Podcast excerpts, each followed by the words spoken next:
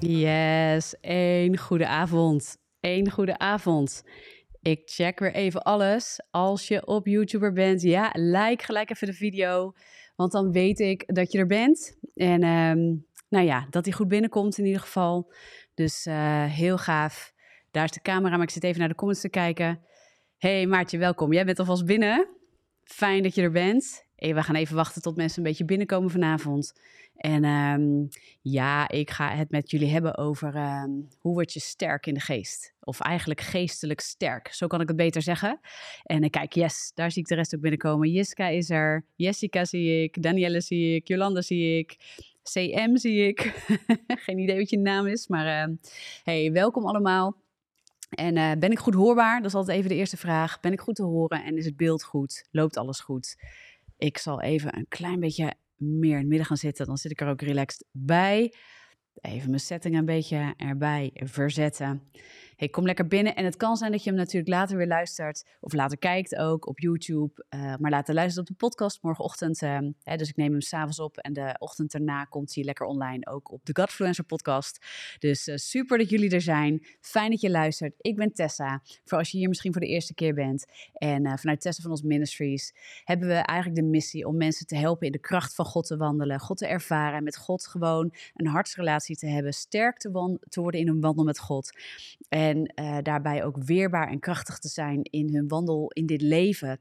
dus ondanks alles wat het leven ongenuanceerd op je pad smijt, dat je de, de weerbaarheid en de veerkracht er uh, voelt en ervaart die je met God kunt opbouwen in het leven. Door zijn woord, door met hem te wandelen, door hartsrelatie, al die dingen en daar praat ik graag over. Daar heb ik veel van gezien in mijn eigen leven. En uh, daar deel ik vanuit. En uh, nou ja, ik, ik zie ook dat het woord van God is daar zo krachtig in. Het heeft ons zoveel te bieden. Anyway, de missie is echt dat je de kracht van God wandelt. Ondanks alles wat het leven ongenuanceerd op je pad smijt. En dat je je geliefd en gedragen mag weten in hem. Maar dat niet alleen. Je mag weten dat de waarheid van God je vrijzet in de dingen van hem. En dat de beloftes van God voor jou zijn. En, en met jou zijn. En, en dat we een vijand hebben in deze wereld. Um, een van die vijanden zijn we vaak zelf. Weet je, ons eigen vlees, de dingen die we hebben geleerd, waar leugens zijn gebouwd in ons leven, kunnen we onszelf enorm mee belemmeren. Maar we hebben ook een geestelijke vijand.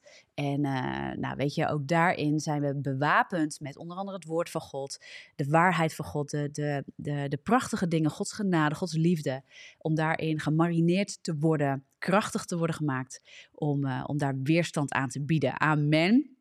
Als je luistert, als je kijkt, welkom ook in de live op dit moment. Ik pak af en toe de interactie. dus als je dat de eerste keer terug hoort ergens. Ik, heb, uh, ik zend deze afleveringen live uit, in dit geval op YouTube.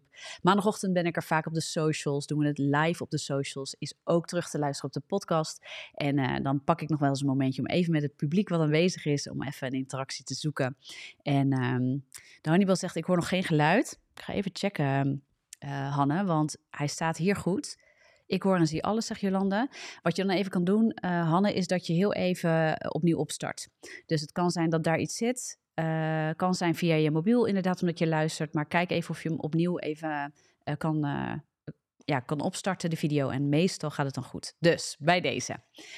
Gaaf dat jullie er zijn. Hey, en uh, weet je, dit wordt mede mogelijk gemaakt door onze partners en mensen die ons financieel steunen, ook eenmalig. Dus stel dat je zegt, hey, ik vind het zo gaaf wat je doet. Uh, ik, ik wil graag ook steunen, eenmalige gift. Of ik wil partner worden, ik wil maandelijks steunen. Ik ben erdoor gezegend, dus ik wil ook dat anderen erdoor worden gezegend. Voel je vrij, ga naar tessavanos.com slash geven. Daar kun je kijken hoe je dat wil doen en, uh, en dan mag je aanmelden. En het is gaaf. We zijn super blij met, uh, met alle mensen die ons op die manier ook steunen.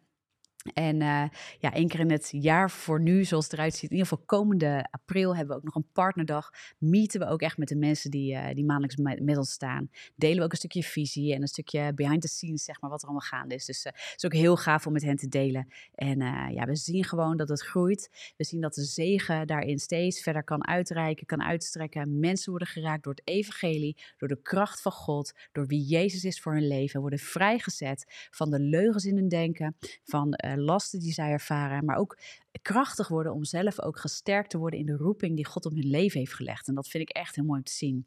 Mensen komen vrij. Ik ontving uh, van de week ook weer een getuigenis van uh, Streef. Streef is een jongere, uh, ja, eigenlijk organisatie ook, maar die doen evenementen. En ik heb daar in februari, dit jaar heb ik daar gesproken. Ik hoop dat ik het goed zeg. Ben soms even de tijdsindicatie een beetje kwijt. Maar januari, februari, februari heb ik daar gesproken. En er komen prachtige getuigenissen van jonge mensen uh, binnen die echt levensveranderend daaruit komen. Door het woord wat is gebracht, wat hen vrijzet. Ook van leugens in hun denken. Ik zie dat heel veel gebeuren. Jong en oud, die gewoon worden vrijgezet omdat er iets ontdekt wordt eigenlijk in hun leven. Bloot wordt gelegd. En God met zijn genade en kracht daarin komt. Met zijn waarheid dingen aan het licht brengt. En mensen tot herstel brengt in hun identiteit herstelt, in hun waarde herstelt, in hun relatie met Hem herstelt. Uh, ook in het, in het uh, kunnen, kunnen gaan vatten van dat zij waardevol zijn en dat God van hen houdt en dat God een groot plan heeft voor hun leven en dat hij ze wil vrijzetten wat alles, van alles eigenlijk wat daar niet bij hoort en wat daar niet ja, in, in um, eigenlijk in onze ervaringen is gebouwd vaak uh, door de dingen die we hebben meegemaakt in het leven, maar die daar niet bij horen, die niet oorspronkelijk het uh, plan van God bevatten, zeg maar. En als God je daarvan gaat vrijzetten, als je bevrijding ook eh, ervaart van machten en krachten die niet uit Hem zijn, en je wordt bevrijd van de leugens in je denken en dingen gaan om, ja, mensen die voelen en ervaren dan die transformatie doorkomen. En dat is een shift in hun leven. Daar krijgen we veel getuigenissen van. Het is op de plekken waar ik spreek, maar ook door de podcast, ook door de video's, ook door alle content die we maken, door het boek en de komende boeken die nog op de planning staan. Nou, Anyway, Um, dat is zo gaaf om te zien. Dus als je daar deel van wil zijn, je wilt daarin steunen, nou ja, weet je, uh, zeer welkom ben je. En daarmee bekrachtig je ons ook weer, steun je ons om ook andere mensen toe te rusten. En in die waarheid van, uh, van Jezus te krijgen voor hun leven. En dat is gaaf om te zien, gaaf om te horen als we die getuigenissen ook terugkrijgen. Dus dat is echt helemaal, uh, ja, ik, ik, nou ja, je merkt het, ik, word daar helemaal, ik loop daar helemaal warm voor, voor en van. Dus. Um, ja, wat wil ik met je delen vandaag? Ik heb eigenlijk, um, ik ben in deze maand eigenlijk met het woord bezig en de kracht van het woord. En vorige maand, vorige maanden zijn we eigenlijk ook over identiteit bezig geweest. En um, ja, ik heb het eigenlijk altijd in alles wat ik breng over waarheid. En hoe waarheid ons vrijzet van leugens. En waar die leugens ook vandaan komen. Of dat nou is door ervaringen in het leven die zijn gebouwd als overtuigingen, waar je in bent gaan geloven, maar wat niet de waarheid van God is waar je vrijkomt, of waar je lasten ook van, van krachten hebt ervaren. Um, ik heb veel mensen waar ik contact mee heb die uit de New Age komen, uit occulte zaken, waar zij echt in, nou, in getrokken zijn, waar ze veel in hebben gezien en meegemaakt, maar die ook vrijkomen um, van die wereld. En ja, gaan leren, gaan zien wie Jezus is. En dat niet alleen zij ontmoeten hem en zij ervaren, dit is een kracht. Daar is geen enkele kracht gelijk aan. Ook niet in de geestelijke en spirituele wereld. Er is er maar één en dat is Jezus en hij is de Zoon van God. En er is maar één God. Amen. En dat is, bij ons is dat in de, in de christelijke wereld uh, de drie-eenheid. Het is God de Vader, uh, Jezus de Zoon van God, hè? God, God de Zoon en uh, God de Heilige Geest. En ehm, met alle drie in één is God. En er zijn drie verschillende personen eigenlijk die daarin functioneren, waar wij relatie mee mogen bouwen. En dat is zo prachtig, want uh, het is de Heilige Geest die ons bekrachtigt in dit leven, die in ons komt wonen, hè, zoals de Bijbel daarover spreekt. En in de Geest, als we Jezus aannemen en wedergeboren worden, hè, dus Hij is onze Verlosser, Hij is onze Koning, we geven onze leven aan Hem, dan komt de Heilige Geest in ons wonen. En daar bouw je een relatie mee op. Dat is echt iets heel bijzonders. Maar vandaag wil ik, het je, wil ik het ook echt met je hebben daarin over wat de kracht van het woord is als het gaat over geestelijk sterk worden. Geestelijk sterk worden. En laat ik eerst even een uh, tekst met je delen. Dat is uit Matthäus. Matthäus 7. Even kijken hoor, ik pak hem er heel even bij. En dat is uh, vers 24, die wil ik met je delen. Gewoon om je even daarin te settelen. En dat gewoon eens eventjes uh, aan je te geven. En daar staat het volgende. Het is Matthäus 7, vers 24, en ik lees uit de HSV overigens. Uh, daarom ieder die deze woorden van mij hoort en ze doet. Dit is wat Jezus zegt. Het dus daarom ieder die deze woorden van mij hoort en ze doet, die zal ik vergelijken met een verstandig man die zijn huis op de rots gebouwd heeft. Nou, en die rots is Jezus. En daar zit je fundament. En wat hij zegt is, als je mijn woorden hoort en je doet ze, je past ze toe in je, in je leven En daar, kunnen we, daar ga ik zo even op in, omdat mensen dan heel hard gaan denken: dan moet ik dus heel veel doen. Uh, en dan kom je heel snel ook weer in een soort religieus denken als je niet uitkijkt, als je daar de genade van God niet in ziet. Hè, maar wat Jezus zegt, wie hoort en doet, ja, die is als een verstandig man die zijn huis op de rots heeft gebouwd. En dat doen is niet heel hard gaan werken om er maar zeker van te zijn dat je allemaal goed genoeg bent voor God. En dat dan allemaal goed met je gaat. Maar dit gaat over de woorden van God aannemen in je hart en daar op die manier mee bezig zijn. Gaan geloven wat hij zegt. Dus niet alleen maar horen wat hij zegt, maar gaan aannemen voor je leven. En als je dingen aanneemt voor je leven, dan gaat dat in je leven en dan ga je daar automatisch uit leven. Wat wij vaak doen als we dit soort teksten lezen of horen, dan gaan we het veel meer pakken als ik moet allemaal dingen doen om goed genoeg te zijn of om het juiste te doen, zodat God in mij werkt. Dat is vaak hoe wij het doen.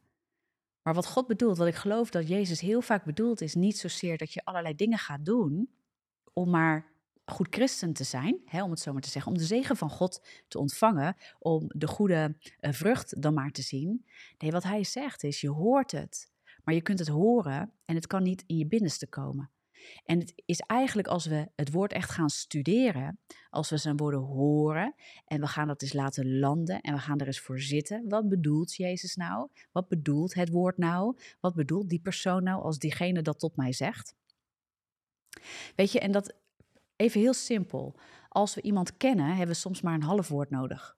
Maar als we iemand niet kennen, dan moeten we soms echt even wat doorvragen. En dan moeten we echt eventjes goed luisteren. En misschien even de context horen waarin iemand iets bedoelt, voordat we iemand goed begrijpen. Dit is waarom heel veel communicatie fout gaat. We nemen de tijd niet om de ander echt werkelijk te begrijpen. En dat is echt zo. Maar, en nu ga ik het heel scherp zeggen, maar ik, ik geloof dat we dit moeten horen. En dit is tot opbouw, begrijp dat. Ik zeg het er altijd bij. Niet om je neer te halen, om je op te bouwen, maar ook om je waarheid te brengen, want waarheid zet vrij. Ja, wij willen vaak God horen, wij willen Jezus horen, maar we nemen niet de tijd, velen van ons nemen niet de tijd om te gaan zitten en werkelijk te gaan luisteren en door te vragen. En wij doen dat ook niet met het woord. Amen. Wij zijn geneigd om christen te zijn, onze dag in te gaan en we vinden het woord al snel te veel en dit is geen veroordeling, maar het is gewoon wat er gebeurt. Want door de drukte van onze dag, door alle aanspraken die s ochtends al beginnen op ons leven. Weet je, misschien heb je kinderen en die beginnen misschien al vroeg aan je bed staan zo. Of er gebeurt iets, of weet ik veel wat. Weet je, er zijn andere invloeden die heel snel aanspraak maken als we wakker worden. Zodra we wakker worden, zijn we zo ingetuned op de rest van de dag.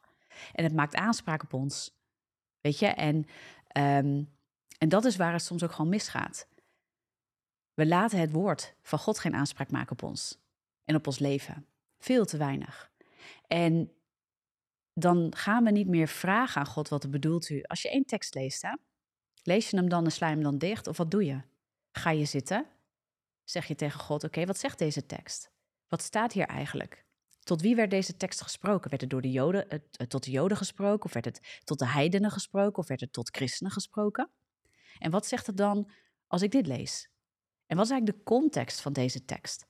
Wat zegt Jezus in dit geval? Wat zeggen de discipelen in dit geval? Wat, wat wordt hier nou blootgelegd? Wat zegt Paulus in het Nieuwe Testament? Wat zeggen de, de profeten? Waar schrijven zij over en waarom? En zo ga je God leren kennen. Dus de mensen die vaak aan mij vragen, Tessa, maar het lijkt alsof jij zo makkelijk God hoort. Waarom is dat? Dat is niet omdat ik alleen maar bid. En dat is niet alleen maar omdat ik heel geestelijk ga zitten doen. Dat is ook omdat ik bekend ben met het woord van God en daarmee ook door het hart van God. Of daardoor ook met het hart van God. En doordat je daarmee bekend raakt, leer je ook in je persoonlijke relatie, als de geest je wat ingeeft. Want daar is vaak waar wij heel graag God willen horen. Ja, maar wij, waar wij soms gewoon helemaal niet afgestemd zijn, omdat wij gevuld zijn met de dingen van de wereld, de stemmen van de wereld. Dan heb ik het niet over stemmen van demonen, maar dan heb ik het over de stemmen van de wereld. Ja, de filosofieën, de denkwijze van de wereld, de entertainment, de social media, die allemaal dingen naar ons toe brengt die onze mind beïnvloedt, die onze hart beïnvloedt, ons denken beïnvloedt, onze overtuigingen, onze angsten, wat we geloven. Daar zijn we zo door gemarineerd, daar zijn we helemaal doorheen gehaald en dan word je elke dag opnieuw doorheen gehaald. Dan word je meegesleept. Maar we zijn niet gemarineerd in het woord van God. En ik hoorde een, uh, een uitspraak, uh, volgens mij twee weken geleden of zo, ergens op Instagram. Kijk, Instagram of andere social media, die hebben ook goede invloeden. Hè? Dus je moet op een gegeven moment proberen om de goede invloeden daar ook op te zoeken, zodat je wordt gefundeerd steeds meer ook daar in het horen van het woord van God. Amen? En de dingen van God. En die man die zei zoiets als, um, ik heb het ook opgeschreven, ik pak het er gewoon even bij. Als je je Bijbel niet bestudeert als een student, ja, elke dag, en een student gaat bekijken, niet, die gaat niet alleen lezen, maar die gaat begrijpend lezen. Die gaat God, in, in dit geval ga je God vragen, wat staat hier nou? Voor wie is dit nou geschreven? In de tijd van de Bijbel, aan wie was het nou geschreven? Want er zijn stukken geschreven tegen, eh, of naar de heidenen, hè, waar God spreekt eigenlijk tegen de heidenen, of tegen de Joden, of tegen de christenen, de kinderen van God. Dus waar, waar spreekt wat en waarom? En dan ga je leren. En dan ga je vragen stellen, en wat betekent het dan voor mij vandaag? En wie bent u hierin? Ja, dus als je studerend leest, begrijpend leest, zeggen we wel eens, je hoeft niet gelijk alles te begrijpen, maar je gaat vragen stellen om het met God te gaan begrijpen. Elke dag. En hij zei, als je dat niet doet, als dat niet elke dag een onderdeel is van je, van je leven, dan moet je dat eigenlijk willen aanpassen in je leven als christen. Want hij zei, je wordt elke dag gemarineerd in allerlei antichristelijke boodschappen en troep, elke dag.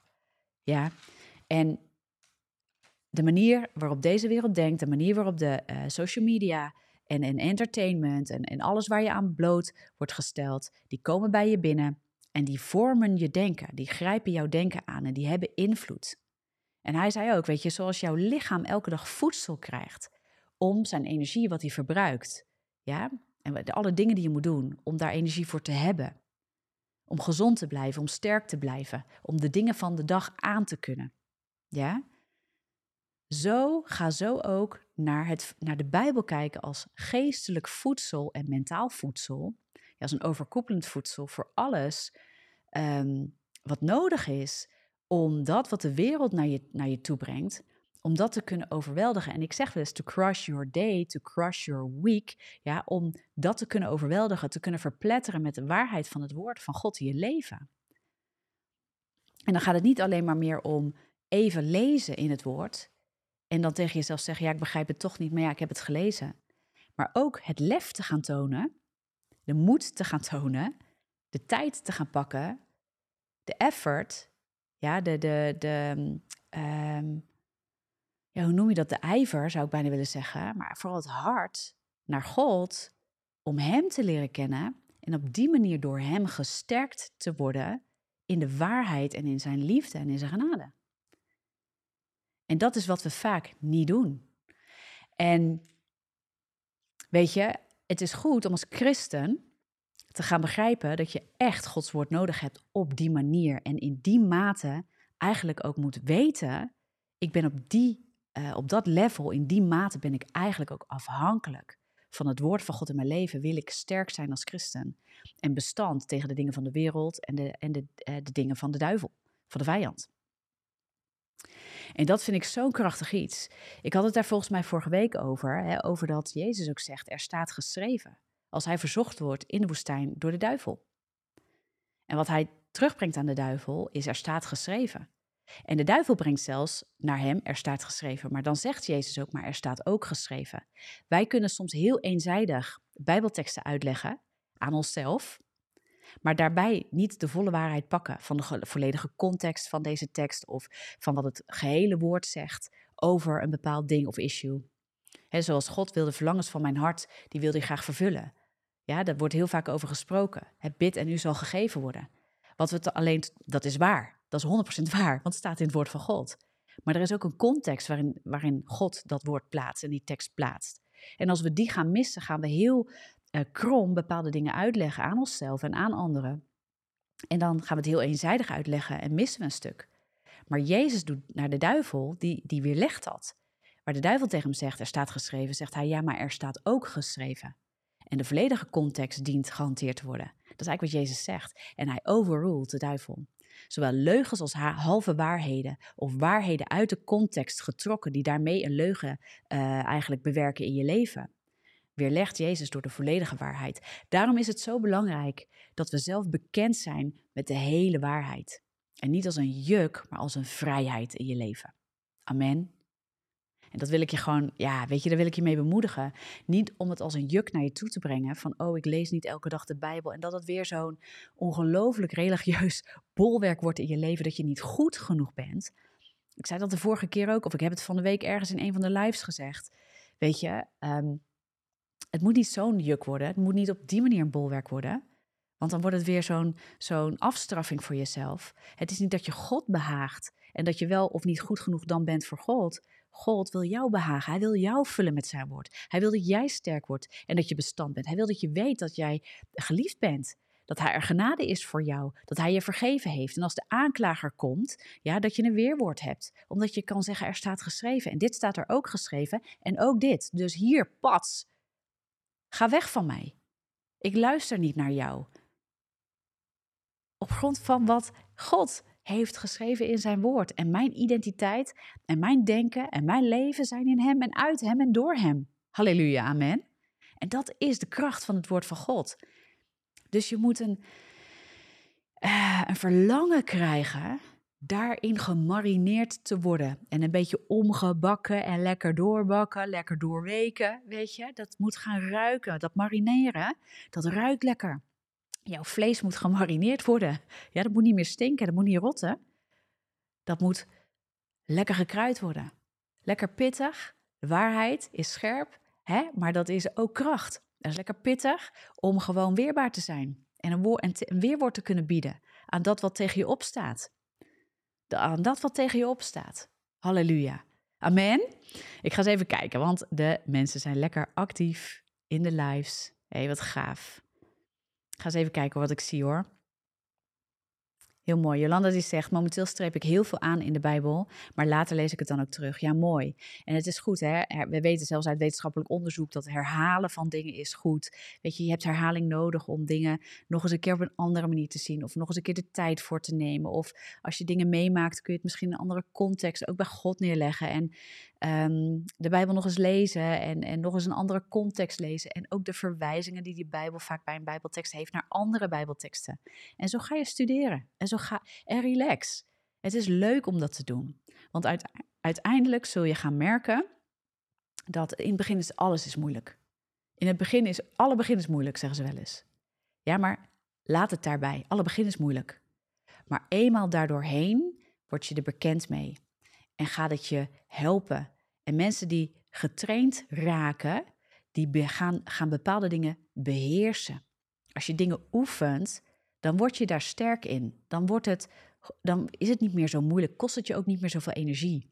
Weet je, ik heb veel gewerkt als fysiotherapeut met mensen waarvan ik zei, je moet, je moet niet alleen van de pijn af willen, en daar krijg ik ook een inzicht over, dat ga ik ook met je delen vandaag, maar je moet getraind willen worden in gezondheid.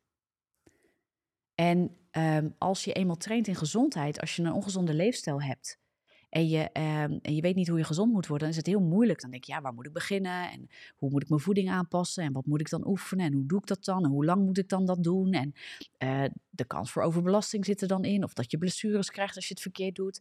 En dan heb je een stukje begeleiding nodig. Is goed om naar goede, naar goede predikers te luisteren, naar een kerk te gaan, naar uh, bijbelstudiegroepen, naar bijbelschool. Kan mij het schelen, maar plekken waar je gevoed wordt en waar mensen je helpen daarin te groeien. En op een gegeven moment leer je daar de tools. En dan leer je, um, dan leer je daarin te wandelen. Weet je, en dan leer je daarin um, dat het eigen wordt. En dan hoeft iemand jou niet te blijven vertellen, zo train je, maar dan heb je de principes van trainen geleerd. En als je de principes van trainen hebt geleerd, kun je dat op heel veel dingen toepassen. En dan kun je zelf daarin blijven werken en gaan. Halleluja. Amen. Dus dat is een, uh, een hele belangrijke. Jolanda zegt, ik heb met sommige mensen moeite, omdat ik weet uh, dat ze een goed hart hebben, maar laten ze niet zien, omdat hun ook weer invloeden hebben. Maar ik kan altijd alleen maar vriendelijk zijn en blijven. We, we zijn geroepen om mensen lief te hebben. Als we weten hoe lief Jezus ons heeft en dat Hij ons met al onze onmogelijkheden uh, compleet lief heeft, en die onmogelijkheden laat hij niet zitten. Ja, liever niet. Wij mogen leren bij hem. En wij mogen ons vlees kruisigen. En uh, we mogen loskomen van onze eigen onmogelijkheden. ja, onze habits, onze nare karaktertrekken. Ja, die mogen we lekker kruisigen en die mogen we met hem afleggen. Maar als we weten dat Jezus zoveel liefde voor ons heeft dat hij met ons die weg gaat, mogen we ook zo kijken naar andere mensen. Dit is waar Heb u naast de liefde over gaat.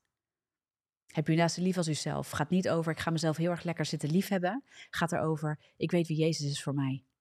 Ik weet hoe hij mij lief heeft. Ik weet hoe ik uit de shit ben getrokken. Ik weet wat voor shit ik nog steeds doe. Ja, en, en desondanks weet ik dat Jezus heeft mij lief. En daar hebben we al moeite mee. Dus we hebben al heel veel moeite om onszelf te zien zoals, uh, zoals zo geliefd in Jezus. Ja, dus we hebben ook zelf heel veel zelfveroordeling, omdat we ten diepste Jezus helemaal niet kennen voor heel veel zaken van ons leven. En dan vallen we vaak ook in de zelfveroordeling. En dus hebben we dat ook naar anderen. dus waar we nog merken dat we heel veel irritatie hebben naar anderen, eh, mogen we misschien de spiegel keren en zeggen: hey, als ik daar nog irritatie heb naar een ander, hoeveel te meer wandel ik hier zelf nog in veroordeling naar de ander, maar dus ook naar mezelf. En ik ben niet een voorstander van um, zelfhulpgospel. Ja, van de zelfhulp-evangelie, wat alleen maar gericht is op hoe kom ik van mijn pijn af, hoe voel ik me gelukkiger en hoe ben ik succesvol in het leven. Dat is een mooi bijproduct van het leven met God, is dat je gelukkiger wordt, dat je in de vrede komt, in de rust komt, dat er genezing komt, dat er heling komt, dat de dingen die je onderneemt met Hem, omdat je steeds meer Hem verstaat voor je leven en Zijn wil begrijpt voor jouw leven, dat je in de dingen van Hem wandelt en ook in de wil van Hem bidt en dat dingen tot stand uh, komen en dat je weerstand biedt aan de duivel en dat je je vlees kruisigt en dat het allemaal allemaal benefits zijn waar je in komt. dat, is, dat is dat is dat 100%. En dat mogen we ook prediken, dat mogen we ook aan elkaar leren. Amen. Maar het gaat erover dat we Jezus kennen. Het gaat erover dat we weten wie Hij is. Dat onze relatie met Hem is hersteld. Dat we redding ontvangen. En dat we ook kijken naar de wereld en zeggen: hey, ho eens maar die redding is niet alleen voor mij. Die redding is voor, voor iedereen op deze wereld. En ik ben ook geroepen om daar een verlengstuk van Jezus te zijn als ik eenmaal christen ben. Amen. Door te begrijpen wie Hij is voor mij. Begrijp ik wie ik ben in Hem. Ik heb het er vaker over, hè? Weet wie je bent doordat je weet van wie je bent. En als we gaan begrijpen wat de genade is van God voor ons leven. Ja, en dan kom ik dus weer op dat stuk waar we het net over hadden in Matthäus 7, vers 24. Waar staat, waar Jezus zegt, ja, ieder die deze woorden van mij hoort en ze doet, die zal ik vergelijken met een verstandig man. Het doen gaat over het marineren in zijn woord in zijn hart. Hem kennen voor je leven. Wie is hij voor jou? Wat zegt hij? Wat zegt het woord van God? En daaruit gaat, gaan de dingen van het leven vloeien. Het bewaar je hart boven alles, want daaruit zijn de uitingen van het leven, zegt spreuken. En dat is doen. Doen is dat het van je hoofd en van je gehoor naar binnen mag gaan en dat het je overtuigingen mag aanpakken. Dat het de waarheid in je mag settelen. En als je de waarheid gaat geloven, dan wordt daar, daar is het motortje, ja, al wat in je hart leeft, dat is het motortje. Al waar je mee verbonden bent, is het motortje voor wat eruit gaat komen. Uit je mond, uit je handen, letterlijk uit wat je doet, je gedrag. En wij draaien het om. Wij gaan ons gedrag proberen heel erg goed te krijgen. Maar we zijn nog helemaal niet gesetteld. Het is niet gevestigd in ons. En binnen de kortste keren komt er slagregen en, en knetteren we ons erboven. En dan vragen we ons af hoe dat kan.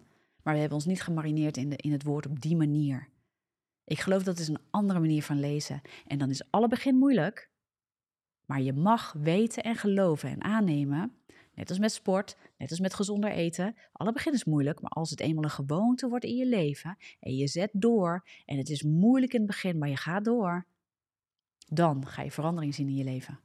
Dan gaat depressie wijken, de patronen van depressie, uh, je vermoeidheid gaat plaatsmaken voor energie, onrust gaat plaatsmaken voor de vrede van God. Die is al aan je gegeven in de geest.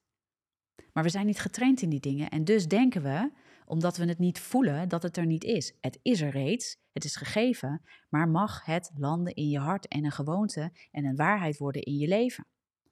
En dat is wat Jezus hier bedoelt. Neem je al zijn woorden aan als waar voor je leven en mag het je leven vormgeven dan komt gedrag uit je hart. En proberen we niet ons eigen hart te overtuigen met ons eigen gedrag. Want dan gaat het vaak mis. Amen. En dit is eigenlijk een inzicht wat ik ook kreeg. Uh, wat ik erbij wil delen, om het gewoon eens praktisch te maken. Weet je, als je vaker naar me kijkt, naar me luistert, dan weet je ook dat ik veel dingen graag praktisch maak. En ik moet je zeggen, ik heb superveel geleerd als therapeut. Uh, en ook in mijn eigen leven, door dingen te doorworstelen en te doorwandelen met God, heb ik heel veel dingen geleerd. Maar ook als therapeut door met mensen te werken. Gewoon door met mensen te werken.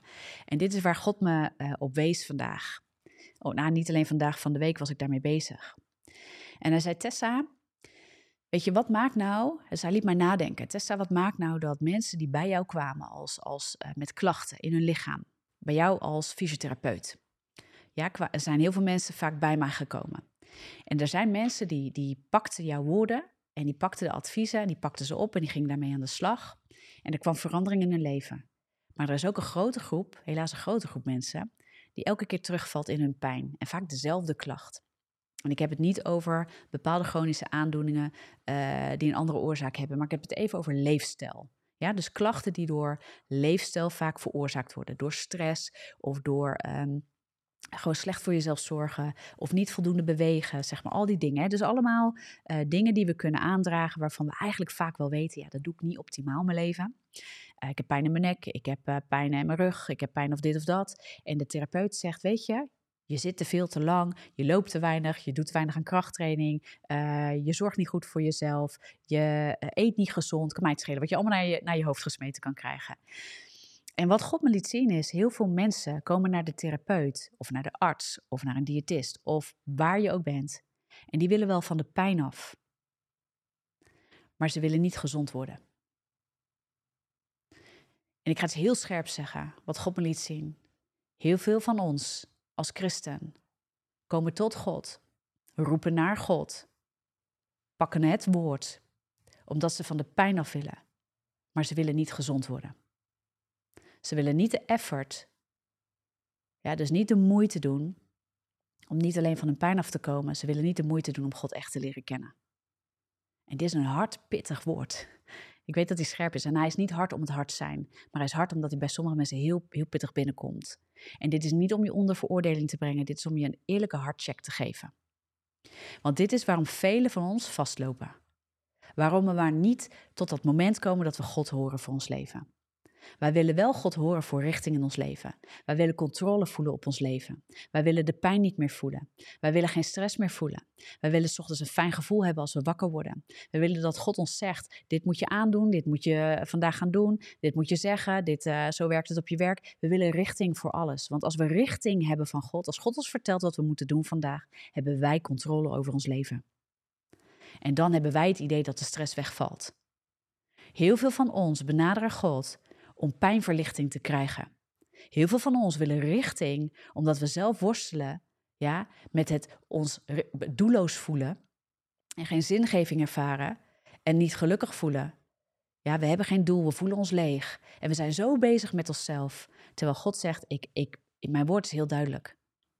Heb God lief boven alles en nu naast als jezelf. En als je daarin gaat wandelen en als je in mij gaat wandelen en als je met mijn woord bezig bent en je hebt anderen lief en je bent op de plek waar je bent en je doet daar de, alle dingen als voor de Heer, dan gaan dingen vrijzetten in je leven.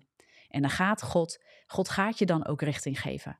Maar soms is de richting gewoon doen wat God zegt dat je moet doen op de plek waar je bent. En niet blijven najagen van zingeving en richting, terwijl God nu in je leven nu al spreekt en, en de Heilige Geest nu al in je is en met je is. En te veel van ons, en, en niet uitgezonderd ik hè, ook, ik heb momenten, dan zocht ik God vooral heel erg omdat ik in één keer klem liep, omdat ik wilde richting. En, ik, en wie, wie, hoeveel van ons kenden dat niet? Ja, Heer, ik heb nu echt uw woord nodig. Ik heb nu echt visie nodig. Ik heb nu echt, echt eventjes uh, links of rechts nodig. We doen het allemaal en het mag. Ik zeg niet dat je daar niet mee naar God mag. God is een God van visie. En God wil heel graag visie aan je geven. En hij wil je roeping kenbaar maken. Ja, maar de roeping is vaak veel minder ingewikkeld dan wat wij ervan maken.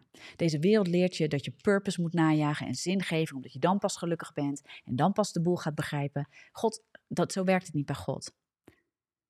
God, je bent al bedoeld. Je hoeft de bedoeling van het leven niet te vinden. Dat je iets wilt doen in het leven, dat je van betekenis wil zijn, dat ben je al door te zijn. God heeft je betekenis gegeven doordat hij je geschapen heeft. En dat is wel een woord wat ook heel veel mensen vrijzet. En in dat, in die liefde, wil hij heel graag met jou werken om dingen in deze wereld vrij te zetten, om dingen te betekenen. En hij wil daarin spreken in je leven. Maar velen van ons benaderen hem alleen maar voor release, ja, voor, voor een, een, uh, het, het, het van ons wegnemen van de pijn, maar niet om dan de weg verder te gaan. En dat zien we vaak ook in ons eigen leven. Be honest, wees eerlijk. Als we ineens de pijn niet meer hebben, gaan we ook niet meer naar de sportschool. Heel veel mensen die bij mij kwamen, waarvan ik zei: Lieve schat, luister. Ik wil je heel graag van je pijn afhelpen. Ik kan misschien wat doen vandaag waardoor je even vermindering hebt van pijn, maar als je niet aanpakt wat in je leven de oorzaak is van de pijn, blijf je terugkomen, word je afhankelijk van mij en niet, ga je niet gezond worden. En wat ik dan eigenlijk doe als therapeut, en ik heb daar veel gesprekken over gehad met mensen, is dat ik je afhankelijk maak van mij niet daadwerkelijk help. God wil je daadwerkelijk helpen. God wil niet alleen de pijn van je verlichten, hij wil met liefde de pijn wegnemen van jou en mij. Maar hij weet ook, als ik niet de oorzaak van de pijn bij je weg mag halen, wat vaak ook pijn doet, want dan moet er een stukje van onze kant komen. Ja, bekering van zonde. Niet alleen de pijn van de zonde die in ons leven is willen laten wegnemen door God, maar werkelijk bekeren en je afkeren. Werkelijk zeggen, nu is het klaar, ik keer me af van dat deel in mijn leven en ik ga met God. En ook al val ik opnieuw, maar ik richt me op Hem. En Hij mag mij schuren en schaven. En ik ga, ik ga dat woord bestuderen en ik ga daar tijd voor vrijmaken. Niet alleen als het me nu niet, weet je, goed gaat, maar ook als ik daar doorheen ben met God, nog verder ga. Zodat ik gezond ben en weerbaar en veerkrachtig. Niet alleen voor mijn leven, omdat ik dan geen pijn meer heb, maar zodat ik Hem kan brengen in de levens van anderen. Zodat ik Hem kan brengen in mijn gezin. Zodat ik Hem kan brengen bij de zwerver op straat. Zodat ik Hem kan brengen waar dan ook waar God mij roept. Want we willen toch niet alleen maar God verstaan voor het verlichten van onze pijn. En dan al die andere dingen, hij wil, dingen die Hij wil bieden en wil spreken in ons leven laten liggen. Willen we God alleen maar kennen? Alleen maar dat stukje waarin Hij verlicht van de pijn en niet de rest van Hem? Niet wat Zijn wil is? Willen we niet ook de angsten afleggen? Uit de comfortzone stappen? Ons hart ook aan Hem geven en niet alleen maar Zijn hart voor ons leven willen? Oeh, dit zijn scherpe woorden. Ik luister zelf ook naar mijn preek, hè? Denk erom. it's, it's also for me. Ja, I'm preaching. Als ik predik, is het ook altijd naar mezelf. De inzichten waar ik doorheen ga, zijn ook voor mij. Want als ik ze niet begrijp, hoe kan ik ze delen met jou? Ja?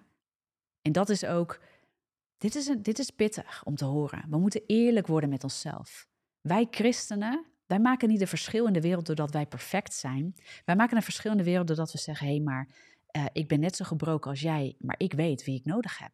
En ik, ik, kan, ik kan over hem prediken, want kijk eens, hij heeft dit gedaan in mijn leven, dat gedaan in mijn leven. Hij heeft mijn pijn verlicht, maar hij heeft ook de oorzaak weggenomen. Was dat makkelijk? Nee, want ik moest me bekeren. Ik moest dingen loslaten. Ik moest mijn vlees kruisigen. Ik moet soms um, weerbaar worden en ik merk dat ik daar het woord voor in moet. Ik moet soms tijd, uh, of soms, ik moet elke dag tijd apart zetten met mijn Heer, want hij wil tot mij spreken en hij wil mij genezen en echt gezond maken. En net als dat ik naar de sportschool ga om mijn lijf gezond te krijgen, ga ik ook naar de sportschool in de binnenkamer om met, me om met de geest getraind te worden in de dingen van de Heer. Amen. Wauw. Ik ga even naar de live, even kijken wat iedereen zegt. Ja, er wordt heel veel gedeeld. Ik zie mensen ook mooi op elkaar reageren. En dat is mooi, hè? Weet je, ik vind het heel mooi, want het is een beetje community wat er dan ook gebeurt. Is dat mensen elkaar ook opbouwen en mensen ook durven te delen. Ook in de live chats. En um, ja, Mariette zegt heel mooi: Ik heb nog zoveel mensen op mijn hart, Tessa, waarvan ik hoop dat ze Jezus leren kennen.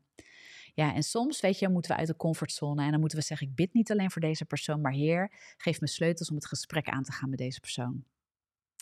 En bij God is het relaxed. Wij hoeven iemand niet te overtuigen van hem. Of hard ons best te doen. Of, van nu is het erop of eronder. Of uh, ze bang te maken. En uh, weet je, sommige mensen, sommige christenen zijn, zijn enthousiast. Maar die, die beginnen dan uh, over, ja, als je Jezus niet kent, dan ga je naar de hel. Ik geloof niet dat dat de juiste, dat juiste manier is. Om een gesprek aan te gaan. Want we willen dat ze Jezus leren kennen op grond van zijn liefde. Amen. Dat allereerst. En, um, en dan, dan komt de rest wel. En het is niet Jezus of de hel. We, gaan allemaal, we zijn allemaal onderweg naar de hel. En um, Jezus komt ons verlossen daarvan. Het is niet God die ons naar de hel stuurt. Het is God die ons eruit haalt. Dat is ook even, even een mindshift. Ik hoorde daar op een gegeven moment ook een keertje wat over. En dat ik dacht, ja, weet je, zo horen we het ook uit te leggen. Wij, gaan, weet je, wij zijn al op weg naar de hel. Zonde heeft ons al gegrepen. Maar het was juist God die een weg eruit heeft ge, gezonden naar ons. een weg eruit heeft gegeven. Juist omdat hij ons lief heeft. Hij, wij zijn helemaal niet bedoeld om daarheen te gaan. Maar dingen zijn gebeurd. Er is gebrokenheid in de wereld gekomen. De zondeval heeft plaatsgevonden. Hij wil ons herstellen in de relatie met hem. De hemel is ook niet een plek waar het alleen maar eh, een feestje is, maar waar wij met hem leven. Als mensen mij wel eens vragen van ja, maar uh, uh, hoezo ga ik niet naar de hemel? Ik ben een goed mens. Dan zeg ik, joh, de hemel is niet voor goede mensen. De hemel is voor mensen die van God houden. Want goede mensen, in die zin, wie is er dan goed en wie niet? Op basis van wat? Op basis van de heiligheid van God is niemand goed genoeg. We all fall short to the glory of God. We zijn allemaal tekortgeschoten aan de glorie van God en de heiligheid van God. Maar God in zijn liefde heeft dat opgelost. God in zijn liefde heeft dat opgelost. Dat hoeven wij niet op te lossen, hoeven we ook niet voor te werken. Dat is zijn genade. Amen. Dat is het evangelie, dat is het goede nieuws. Dus wow, wat een vrijheid dat wij niet goed genoeg hoeven te zijn, niet allerlei dingen hoeven te doen om de hemel te verdienen. De hemel valt niet te verdienen. Het is niet de plek met alleen maar goede mensen en de slechte mensen gaan naar de hel. Nee. Op basis van wat? Op basis van jouw idee van goed en, en kwaad? Of op basis van mijn idee van goed of kwaad? Of op, wie zijn, op basis van wie zijn idee van goed en kwaad? Niet bij God. Bij God gaat het niet eens over goed en kwaad. Bij God gaat het over dood en leven. En hij wil leven voor jou en mij. En hij wil dat leven in jou en mij herstellen. En dat wil hij dus voor een ieder in deze wereld. Amen. En dit is waarom we het woord van God mogen lezen. Maar ik zou willen zeggen, ik wil je uitdagen om het te gaan lezen als een onderdeel wat super belangrijk is voor je leven. En dan komt de vraag: wil je alleen pijnverlichting? Zoek je alleen verlichting van pijn? Want heel eerlijk, dat is ook zelfgericht. Zoek je alleen Gods woord voor zelfhulp? Om beter te worden, om succesvol te worden, om gelukkig te worden, om pijn kwijt te raken? Of ga je gezond worden? Ga je voor het hart van God leren kennen? Ga je ervoor dat je je leven aflegt voor Hem en zegt: Heer, ik ben van U. U heeft alles voor mij gegeven. Nou, leer mij uw volledige hart kennen. Met of zonder pijn. Ik wil U leren kennen. En ik geloof dat daarin ook bevrijding van mijn pijn ligt. Maar mijn hoogste doel bent u zelf. Want u bent mijn redding. U bent mijn verlossing van de dood. En u verdient het. U heeft in uw liefde en genade alles voor mij gegeven, uw eigen zoon. U verdient mijn aandacht en mijn liefde. U verdient het dat ik u zoek, niet om verlichting van mijn eigen pijn, maar zoek omwille van wie u bent. Amen. En daar zit vrijheid in. God leren kennen, Hem willen horen voor je leven, moet ons ook uitdagen dat we gaan, gaan eerlijk zijn met de intentie daarvan. Waarvoor zoeken jij en ik God? En als je sterk, geestelijk sterk wilt worden, dat kan. En God nodigt je uit. En die zegt, maar ik heb mijn woord gegeven. En alles staat daarin. En de Heilige Geest helpt je daarbij ja, is de geest van de waarheid. En hij brengt ook in herinnering de woorden van God. En hij helpt je om het woord van God te begrijpen. Hij helpt je te komen in de volheid van God, zegt het woord van God. Dus met de geest mag je weten, er is een relatie met de Allerhoogste. Met, met het woord van God, het levend geworden woord van God. Ja, met, met zijn woord, zijn hart. En dus zal het gaan leven in mij. En als je vanuit die relaxedheid, vanuit die liefde kan kijken dan ga je God op een hele andere manier zoeken. En dan is het, dan kan het niet anders. Ik kan me dat niet voorstellen dat je God dan niet gaat horen, ook in de geest. Want dan gaat er een dan komt, dat gaat resoneren. Dan raak je afgestemd als een radiozender. Van waar je hem continu denkt, is het nou wel of niet God? Naar hé, hey, maar ik herken dit, want het is geplant in mij door het woord van God. En de geest spreekt tot mij en het resoneert met de dingen van God in mij. Amen. Nou, dat daar wilde ik je zo ongelooflijk mee bemoedigen vandaag. En het is een scherp woord. Het is een eerlijk woord. Ik ben als therapeut moest ik heel vaak scherp zijn met mensen omdat ik erachter kwam, ik ben heel vaak een people pleaser geweest.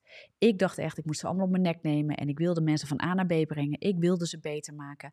Ik vond het lastig als mensen met pijn kwamen en ik moest, ik had echt het gevoel, ik moet jou ervan afhelpen. Maar God leerde mij in de therapiekamer dat ik negen van de tien keer mensen afhankelijk maakte van mij in plaats van dat ik ze in de vrijheid bracht. Door ze werkelijk te wijzen op de principes van gezondheid en dat niet alleen. Door ook te stoppen om ze alleen maar van pijn te verlichten. En ze daardoor te belemmeren hun eigen verantwoordelijkheid te nemen om werkelijk gezond te worden.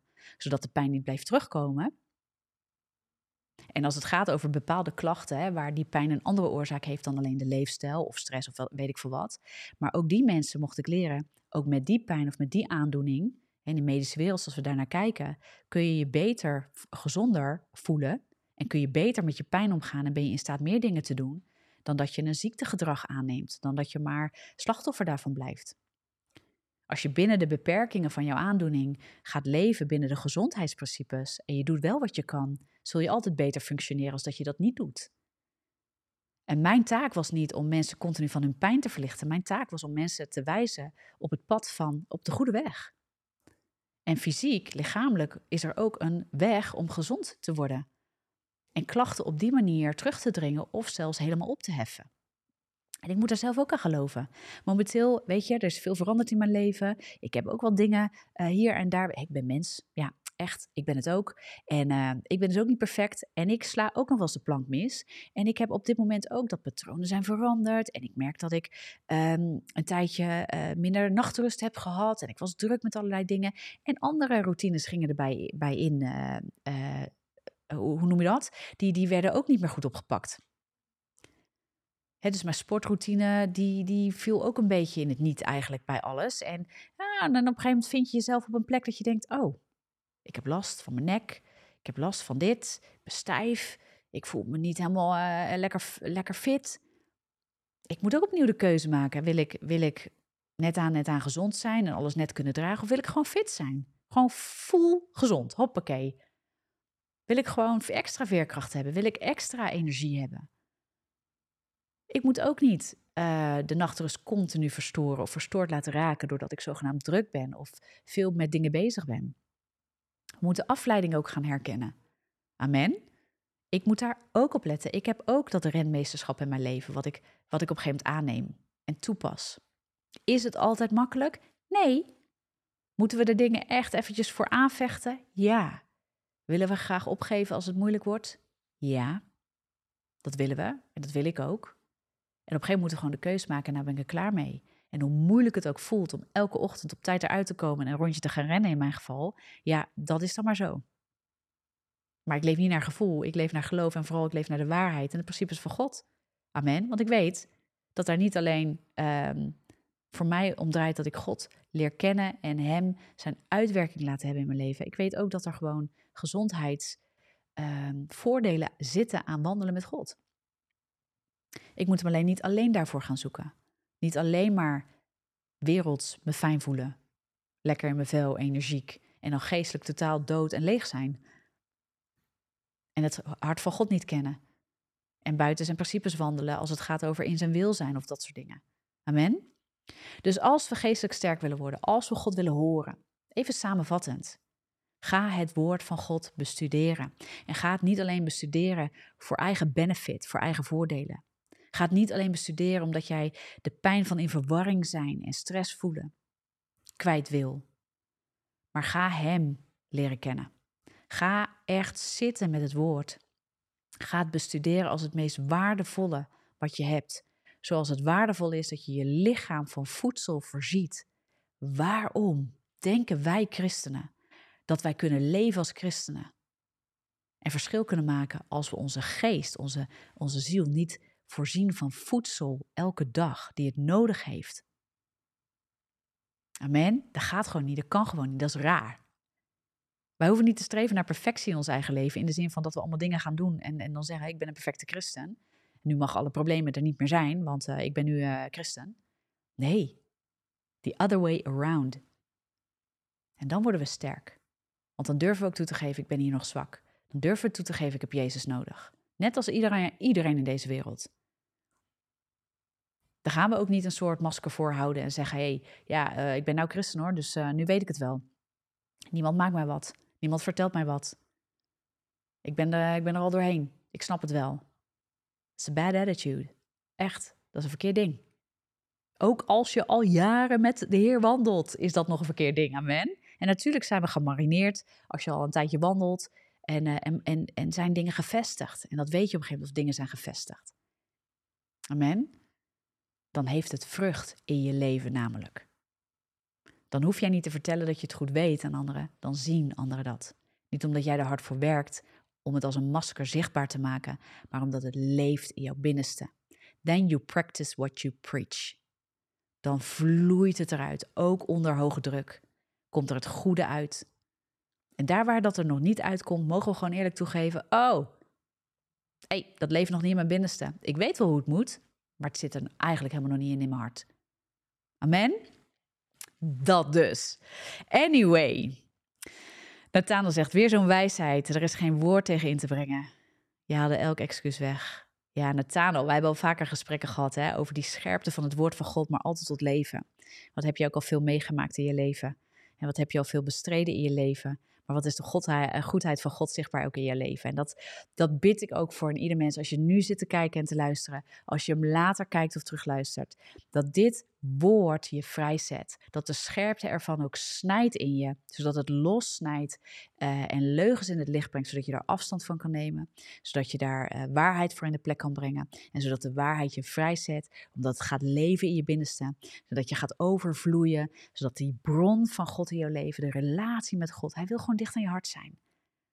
Hoeveel te meer ben je beschermd als hij in je hart leeft en de dingen van hem leven? Wie maakt jou wat? En niet uit arrogantie, Because you know whose you are. Omdat je weet van wie je bent en wie de hoogste waarheid heeft in jouw leven.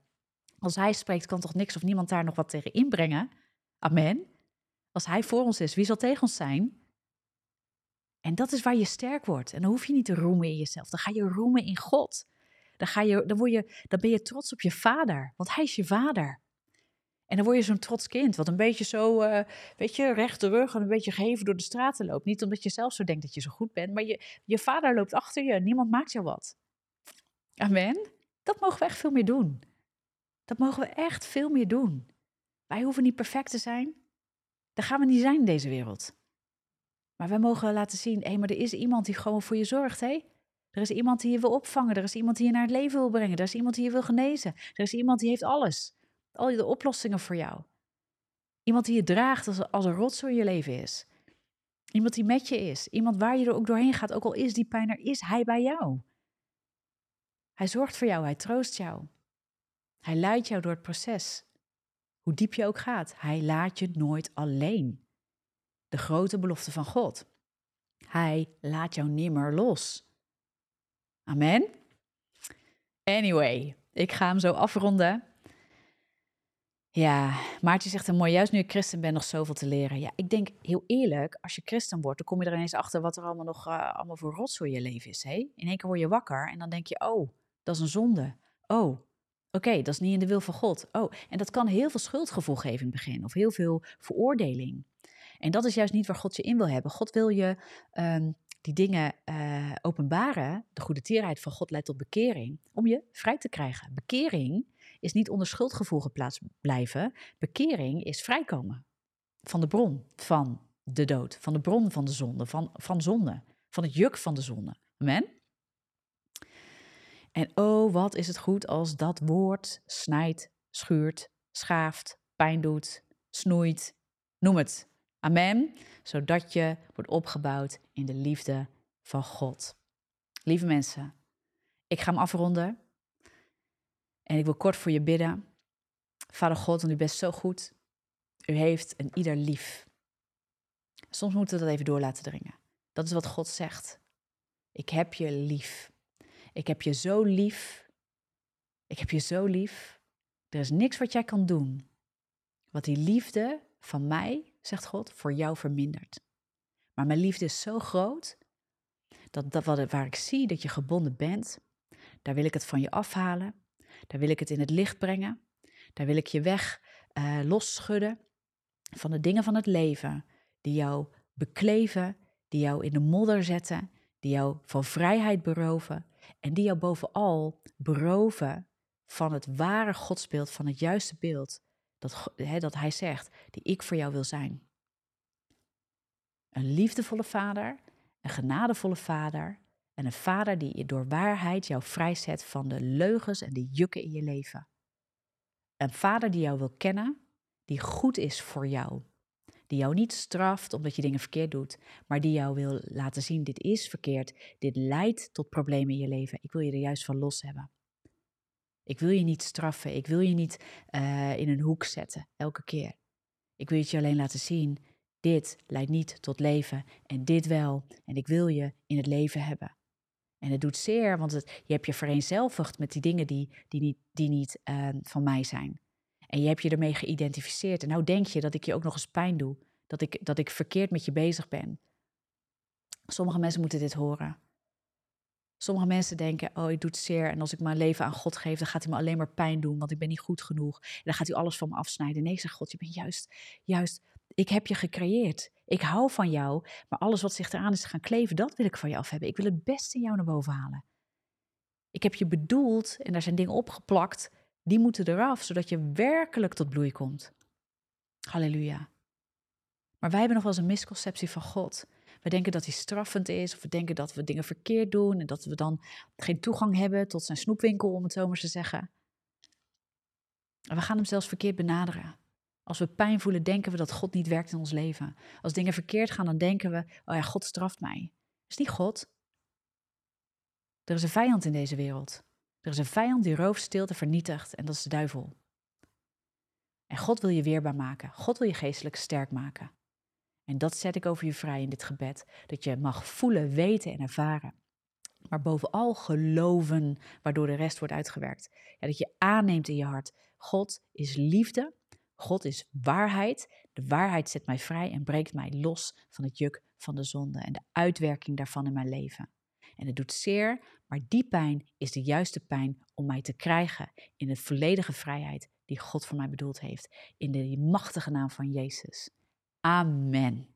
Amen. Halleluja. Er is heel veel gezegd in de comments. Ik kan niet alles volgen vandaag. Maar ehm, ik zie heel veel mensen die bemoedigd zijn. Ehm, ik zie hier nog Elisabeth. Met welk uh, H, ik denk hoofdstuk uit de Bijbel, zou je beginnen om te studeren? Weet je, Elisabeth, ik denk, uh, wat, ik, wat ik vaak hele fijne teksten vind voor een stukje wijsheid is spreuken. En de psalmen zijn wel mooi om te lezen, maar sommige mensen vinden de psalmen toch nog wat ingewikkeld. En wat ik altijd adviseer is begin bij, bij de openbaring van Jezus. En dat doe je eigenlijk in de evangelie. dus in de, in de getuigschriften van het leven van Jezus. En dat is Matthäus, Marcus, uh, Lucas en Johannes. De eerste vier boeken van het Nieuwe Testament. En ehm, daar leer je Jezus kennen. En dan begin je het Nieuwe Testament. En dan heb je veel informatie gelijk over Jezus. En Jezus is de vervulling. En het Oude Testament is ook, uh, ja, dat vertelt al over, over, over God. Maar ook uh, is een voorafschaduwing aan het Nieuwe Testament, het Nieuwe Verbond. Dus um, de, de evangelieën zou ik mee beginnen. Spreuken, dat is wel het Oude Testament, maar er staan gewoon heel veel wijsheden in. Uh, heel veel mooie dingen in. Levenswijsheid die, uh, ja, die je eigenlijk wel gewoon uh, kan toepassen. En die heel praktisch is ook vaak. Die heel veel gewoon van die triggers geeft oh ja, oh ja. Weet je, en, en daar word je oplettend van. En dat geeft een stukje vrijheid, omdat er heel veel waarheden in staan die ja, echt met wijsheid ingegoten worden. Dus er zit heel veel wijsheid in. En vaak ook wel makkelijk te begrijpen. Dus ik hoop dat ik daarmee uh, je in ieder geval een stukje advies heb gegeven. En doe het biddend. Vraag God, zeg God, ik weet niet waar ik moet beginnen. Ik begin nu hier. Ik wil Jezus leren kennen. Heilige Geest, leer mij. Geef mij, geef mij de wijsheid. Schenk, schenk uw wijsheid aan mij. En um, leid mij in de volle waarheid. Scherp maar heel eerlijk. Ik heb mijn Bijbel, maar ook de Bijbel-app. Hey, zo is het. Ja, want de manier waarop je de Bijbel leest, er zijn leesplannen, er zijn apps, er zijn zoveel verschillende manieren om die Bijbel door te worstelen. zeker in het begin voelde het als een worsteling. Maar ik geloof dat die worsteling gaat zich op een gegeven moment omzetten. Dus ook met mensen die gaan trainen. Als je eerst voor het eerst gaat hardlopen, is het knetterzwaar. Je kunt echt niet gelijk 10 kilometer. En je moet misschien allemaal in, met pauzes inlassen en een beetje interval. Maar op een gegeven moment gaat het goed. En op een gegeven moment merk je, hé, hey, dat kan in één keer. En dan wordt het makkelijk. Het kost niet meer zoveel. Zo is het ook met de Bijbel lezen. Amen. De hemel is voor mensen die van God houden. Ja, Maartje, dat is het. Wij denken in goed en kwaad. Dat is niet hoe God kijkt.